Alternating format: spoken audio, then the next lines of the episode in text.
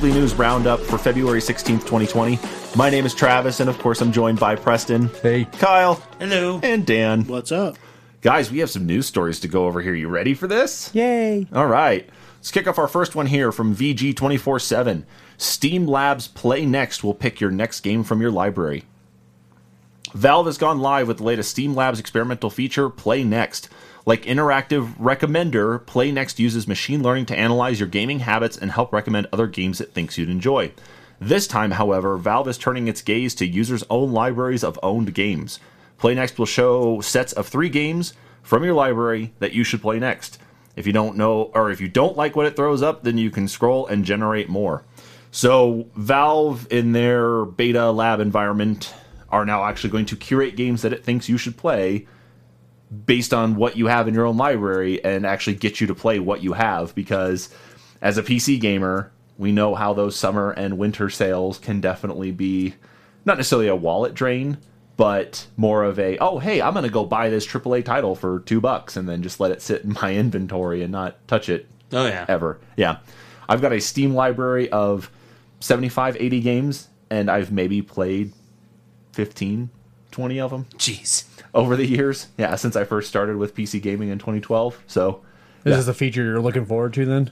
it is because there are a lot of games that I'm sure that I would actually enjoy that I bought, and I bought the games that I have because I do like those series that they came from, or it's something that somebody told me about that I want to go and play, but I just haven't had the time or ability to go and install it because something else took my attention. Okay. So that's going to be neat to actually help, and that I guess for those people who are kind of bogged down by the amount of things in their library are going to be able to actually get through some of their backlog, hopefully much faster. But I don't know; those dreaded sales will just they'll just drain you dry. Oh I yeah. can never play a puzzle game again because now it's going to be like, hey, do you want to finish Honey Pop and Honey Pop 2? Hey, yes, Candy, Steve, I play it for the puzzles. right. Hey, Candy Crush misses you. Why don't you come on back? All right. So that was just a quick one. Uh, moving on to the next story here, and I know Preston's really excited about this one. I'm leaving actually. This one comes to us from Kotaku. Untitled Goose Game and Control clean up at the 2020 DICE Awards. A short but delightful game about a rambunctious waterfowl took home top honors at last night's DICE Awards, joining games like Overwatch, Legend of Zelda Breath of the Wild, and Fallout 4 in the pantheon of Game of the Year award winners. I didn't actually read it was Game of the Year. the fact that that's etched in gaming history Alongside Breath of a the Wild and Overwatch. a What were you blunder to dice. What a couple months ago, Preston, about you were gonna be mad about Game of the Year for Goose Game. And sure enough, it got it. That just shows how fucking dumb these guys are. Untitled Goose Game waddled away with three awards during last night. Let's see, yeah, during last night's annual uh, Design, Innovate, Create, and Entertain show, along with the justly deserved Game of the Year, uh, was also awarded Outstanding Achievement for an Independent Game and Outstanding Achievement in Character. this is a fucking onion article. Like This is bullshit. Oh my gosh. That's fantastic. So, outstanding achievement in online gameplay went to Apex Legends. Uh, strategy simulator game of the year went to Fire Emblem Three Houses. Uh, Role playing game of the year went to Outer Worlds. Uh, family game of the year was Super Mario Maker 2. Preston, you like this? Fighting game of the year was Mortal Kombat 11. Of course it was. Yeah. Uh, Death Stranding was outstanding technical achievement. And then uh, outstanding achievement in animation was Luigi's Mansion 3. Now, of course, that's just a subset of the entire list, but those were some of the ones I figured just worth mentioning off. But that's that makes me so much happier about Untitled Goose Game. The fact that it won Game of the Year at Dice Awards and is now alongside Overwatch, Breath of the Wild. Let's see what else did they Okay, actually but say seriously, here. like achievement in And character? Are you fucking kidding me? a goose that honks. I need Shut to the fuck up. I would Like- actually need to go back and look at what their criteria is for. Apparently nothing. Yeah. for like what, Apparently like, there what's is no criteria. It's just the guy voting that day. Apparently, It's the one guy who showed up for work and it's like, oh, I better get this done. the Right. original Hey, music composition game. control. What? No, no, no, no, no. Most of control doesn't even have music. It's that one song. It's that one spot. this is not. This is. It's- oh, look at this shit! Adventure Game of the Year. Oh, look at Death Stranding's on the list too, dude. fuck this. Oh, it actually got two of them. It got outstanding technical achievement and Okay. outstanding achievement in audio design. So uh, what, what does that I'm mean? okay with audio design. I'm okay with technical too. Okay, but yeah, that's but all they could give it apparently. I mean, would you be mad if Death Stranding got Game of the Year here? Less mad. I would be less mad if Death Stranding got it from Goose Game. because Goose Game, that is just ridiculous. That no, that game is so That's glorious. shallow. As soon as I saw vapid. that story on Facebook from Kotaku, I shared it and tagged Preston in it. He was not very happy when he saw that. Nope. Drove my car into oncoming traffic. All right. Uh, so moving on to another story here from Kotaku, and uh, this one actually I just can't believe how pretty this came out. Is the Final Fantasy VII remake opening is a little longer and a lot prettier. That was a lot for them to throw out. Was actually like sharing the entire opening before the game came out. That's kudos to them. I mean, to really drive that. I wonder why uh, they did that. I, I- wasn't expecting this. I Here's the whole wonder. opening trailer. I wonder if there was a threat of a leak or something, and it's like we better just take the initiative and just push this out now. Maybe we'll see it in the demo. Mm-hmm. Yeah. Okay. Yeah. So, opening movie for Final Fantasy VII starts with the Field of Stars, fades into Eris, pulls back and reveals the city of Midgar, and then follows Cloud and Barret's train to its destination. Uh, Final Fantasy VII Remake opening does that too, only prettier and with a lot more Midgar. It's, let's see, what do they describe here? As iconic They as it is. They also start off much. There's more to that opening with that bird because they're they start off in Cosmo Canyon, so they're already like, "Hey, this game is real. Like, we're not just going to be in Midgar. it take us a while, but there's Cosmo Canyon. Mm-hmm. Like, which they didn't do in the first one. It's just they starts with Aerith. So I mean that that opening cinematic they list it here as being two and a half minutes long. So or wait, no, two and a half minutes to get to Cloud and Barret actually being shown off from the train. I mean that's like your that's a full length uh, like movie trailer right there too. That's I mean th- there must have been something out there because how many more people can you really like try to bring in with this? It's already going to sell quite a few copies anyway, and probably be the best selling game for probably this year. That, that's my Oh, opinion yeah. on it, just because of the nostalgia level and people want to go back and play it. I wouldn't be um, surprised if it gets Game of the Year. I bet you it probably will. But there must have been something though to drive it because it's like there wasn't any loss of hype.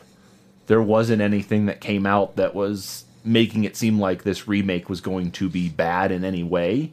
And I, I don't know, this just seemed like a lot for them to throw out there.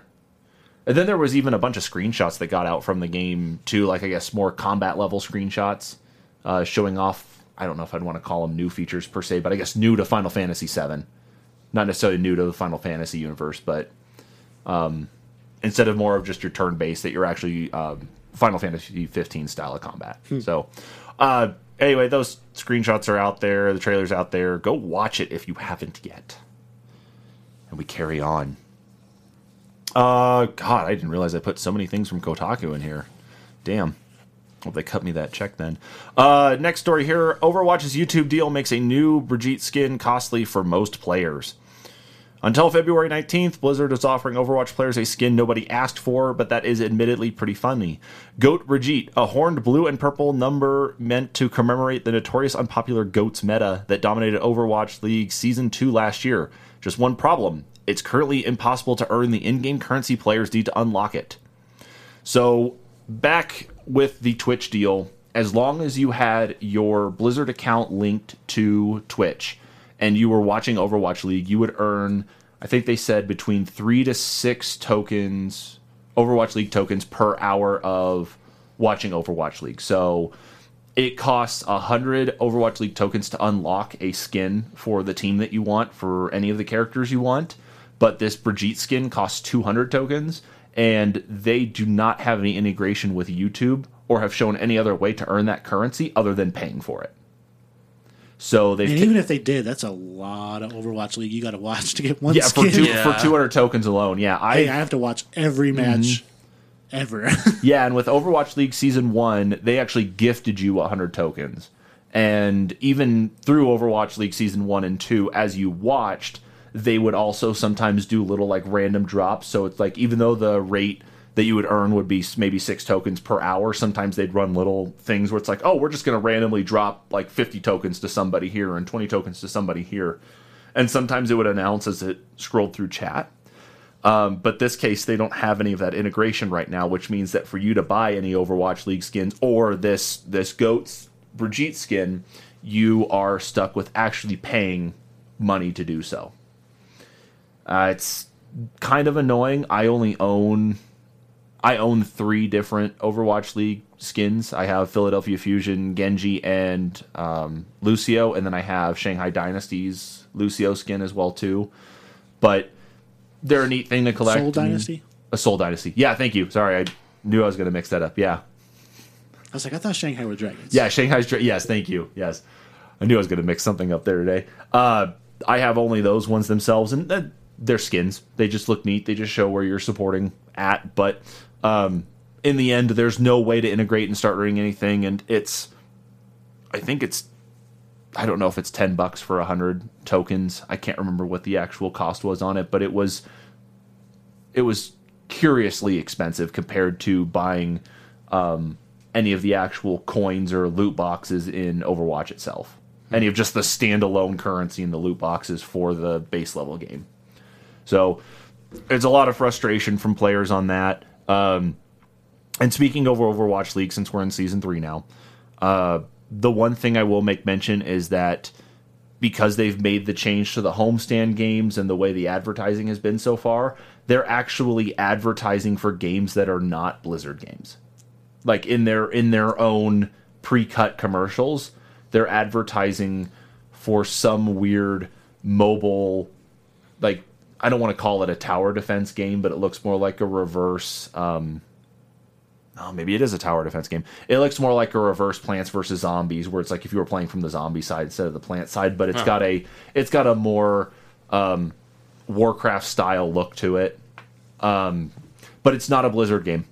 It doesn't have anything to do with Blizzard whatsoever, and it's getting all this marketing time. Like every commercial break had it, but they still have their commercial. They still have their advertisement deal with Coke, with State Farm.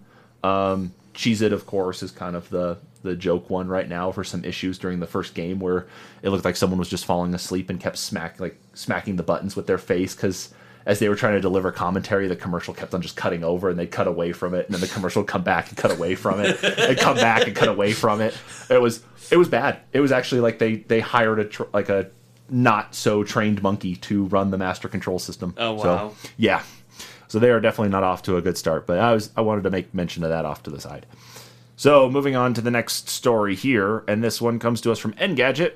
And Kyle, this might actually excite you a little bit here, is that Sony could have a new PlayStation VR headset in the works.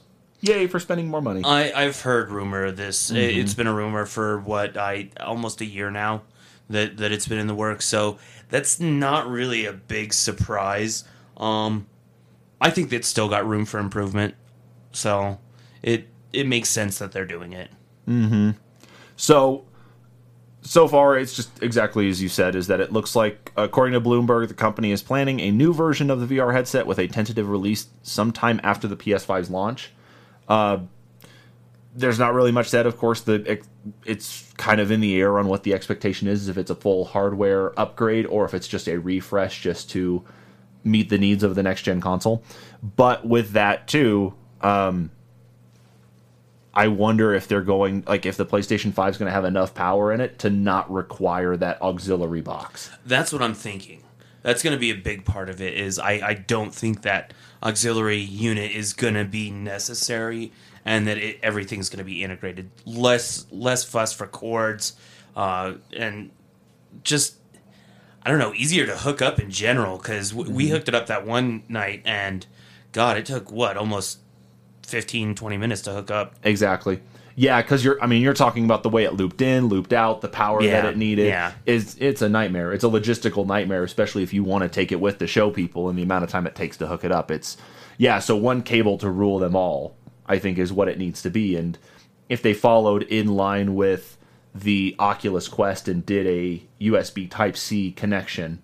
Like we, I mean, we don't know what the PlayStation Five looks like anyway. But if it was a USB Type C connection, it can mm-hmm. handle your video, um, audio, and your power transmission to your headset, Right. and send all the other stuff back to it without any real delay. So We had an article on that like a month ago, didn't we?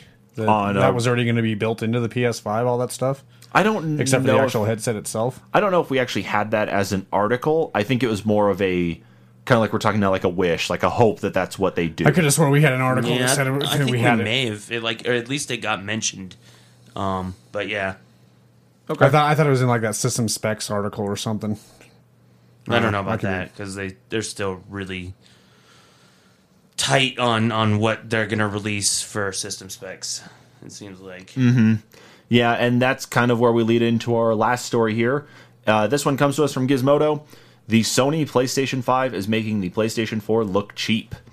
Bloomberg is reporting that Sony is having a problem driving the price down on this year's PlayStation 5. The console is expected to launch later this year, but Sony is struggling at the cost of manufacturing below $450 per unit. According to Bloomberg, the challenge currently is sourcing key components for the PlayStation 5 at a reasonable price. DRAM and NAND flash memory appear to be the components Sony is having trouble getting cheap. Both are crucial if Sony wants to maintain the incredible load times it's been bragging about for the PlayStation 5. Both are widely used in high-end phones and laptops, and given that it has been uh, reportedly been trying to beat Sony on raw power when it launches its next-gen console, the Xbox Series X, Microsoft may also be contributing to this shortage as it would likely be using similar materials. But this also traces back to the memory shortage not that long ago. It, yeah, and it's. I mean, they've gotten over most of that memory shortage anyway, but I think it's exacerbated even more now, not just by what Microsoft's trying to do, and of course, phones and laptops are getting to be thinner and Right. faster and require that type of tech with it. We got coronavirus going on though right now too, and so that's kind of Yeah, and a lot of production in China has been total standstill for exactly what almost a month now. Yeah, and a lot of a lot of companies are starting to put it into their financial reporting that says, I mean, there are some that are saying, no, it's not going to do anything to us, and then next day flip course and say, yeah, we went back and looked, and this is going to fuck us Yeah. really bad for the foreseeable future. So I think Sony's going to be the same way, and unless Microsoft got their hands on what they needed and like put it away in some storage unit or whatever for for future use, then hey, good on them. But uh, that's going to be you know only part of the problem the main problem is going to be what the cost is passed along to us and so farther along here in the article says the playstation 4 costs $381 to manufacture according to IHS Markit and retailed for $400 by that math the playstation 5 would need to cost around $470 to maintain that same kind of profit so that means for them to continue making $19 per console after everything's said and done, uh, 470 bucks is going to be around that price point. So I think they're going to try to recoup some of that additional cost. I think we're going to see a flat 499. Yeah. Like I think we're going to see a 499 console. I think the Series X will probably be positioned $100 above that at 599.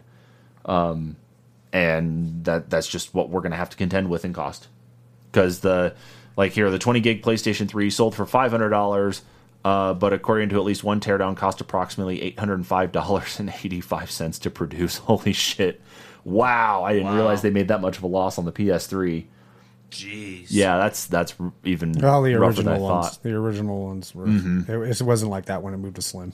Those, I think- yeah, those big fat ones. Most Yeah. of it That was makes probably sense. most of it probably was because of the what was it the Blu-ray tech and then the cell processor that it had in it before they moved with the PlayStation 4 that to AMD architecture. So yeah, when you're making custom chips, it's going to cost more. Yeah. So I I just thought that was a a big one for us to bring up because as we get ourselves ready to actually see what the PlayStation 5 is going to look like, uh, hearing more about what the power is behind the Series X, and going to go and spend a metric fuck ton of money here by the end of this year.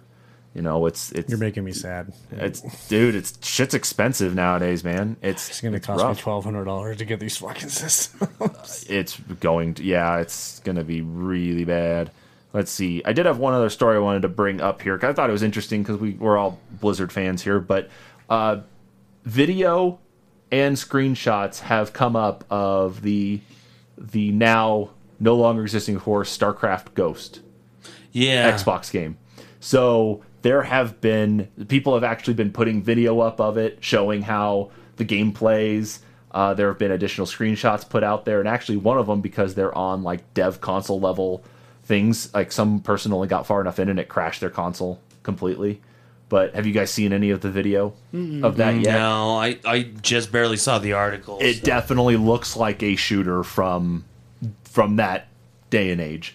I did see in the article, however, that one of the reps from Blizzard said we never said it was canceled.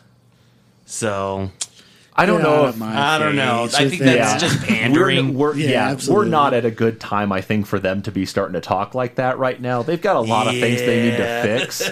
I mean, who? Oh no, I know what'll happen. It'll be because they've got Diablo Immortal coming out. They need to, they need to, you know, pander to the StarCraft fans, so it'll become a mobile game.